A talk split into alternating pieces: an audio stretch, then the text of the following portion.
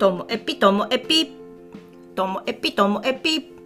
面白から真面目までサクッと聞ける独り言ラジオともエピ。こんにちは皆さんお元気でしょうか？今日はですね私あの三味線とか、えー演歌民謡そっち系の話なんですよ。あの十勝に住んでいるこうプロの、えー演奏者歌手である加藤絵里奈さん。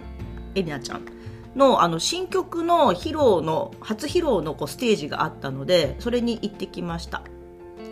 そのそのエリナちゃんのその三味線とあとはそのエリナちゃんと同じこう流派みたいな感じのこう仲間の方たちの三味線とか太鼓とかもあってでこう新曲の披露は、まあ、後半にあったんですけどでもね2時間以上こうびっしりその三味線民謡の世界を私は楽しんできました。いや、すごかった。で、もちろん、あの、その新曲っていうのは、その、えー札幌の先生だとかに作っていただいた、その、演歌、演歌です。民謡っていうよりも演歌ですね、あの曲は。で、その、エリナちゃんの、こう、内からこう出てくる、こう、自分の、こう、いろんな感情であったりとか、あとエリナちゃんの、エリナちゃんらしさもそうなんですけどあと歌詞に込められた自分や周りの人とのこの関係性のこう思い未来をこう見据えているものとかっていうのが込められてていやなんかそういう歌詞をこうね噛み締める感じが演歌とかの良さだなって思ったんですよね。日本のこう曲を聴くとそういうことができますもんね。普段洋楽を聴いてるとあの歌詞の意味後から調べることの方が多くて最初はその曲の自分の心地よさとかこのノリ私好きだなっていうなんか曲重視なんですよ私。曲重視で後から歌詞の意味を知るってことが多いんですけど今回はこうエリナちゃんの歌詞一番のがあのパンフレットにも出ててそういうのを見ながら歌詞をこう噛みしめながらエリエリナちゃんのこう姿を見てなんかグッとくるものがあってあこういうのがこう日本のなんか良さだなっていうふうに思っていました。でそれ以外にこういろんな各地の民謡沖縄津軽あと東京しんと滋賀とかもあったのかな。あと北海道の各地の民謡があってやっぱりその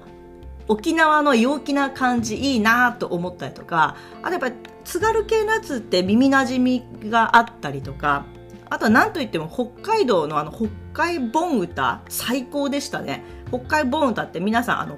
北海道の夏の盆踊りの時のあの曲ですよ。はい。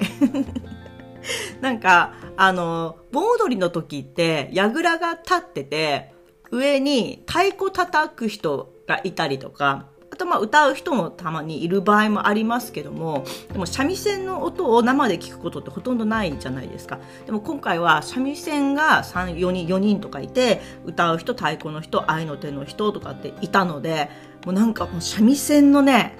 あの合奏のあの感じがねもうね鳥肌が立つ感じのこう一気に自分がこう夏の夜にその場にいるような気持ちになってかっこよかったですね。あよあれはすごく良かったです。だから十勝だとうちのその音更の地域には、えっと、太鼓の少年団もある関係があってこう櫓の上に子供が太鼓たた叩いてくれる時のそういう盆踊りもあったりしてなんか太鼓なイメージの方が大きかったんですよ自分の中で。でも今回あの三味線が何本もあってみんなでやってるあの感じがね良かった。いや本当ねあの三味線とかその民謡とかっていうこう日本のこう文化かっこいいんですよね。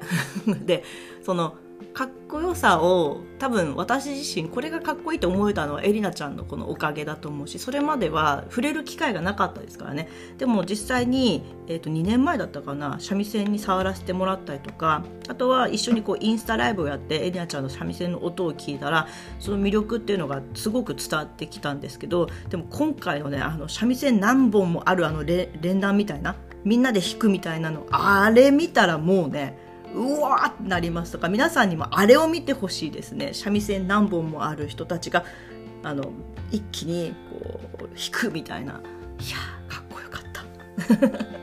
で、あの、ちゃっかりその新曲の CD 買って、あの、サインまでもらってきてみたいな感じなんですけど、そういうとこが私はちょっとミーハーだなと思うんですけどね。はい。ということで、いや普段は洋楽派ですけど、いや民謡と三味線もかなりいいです、これは。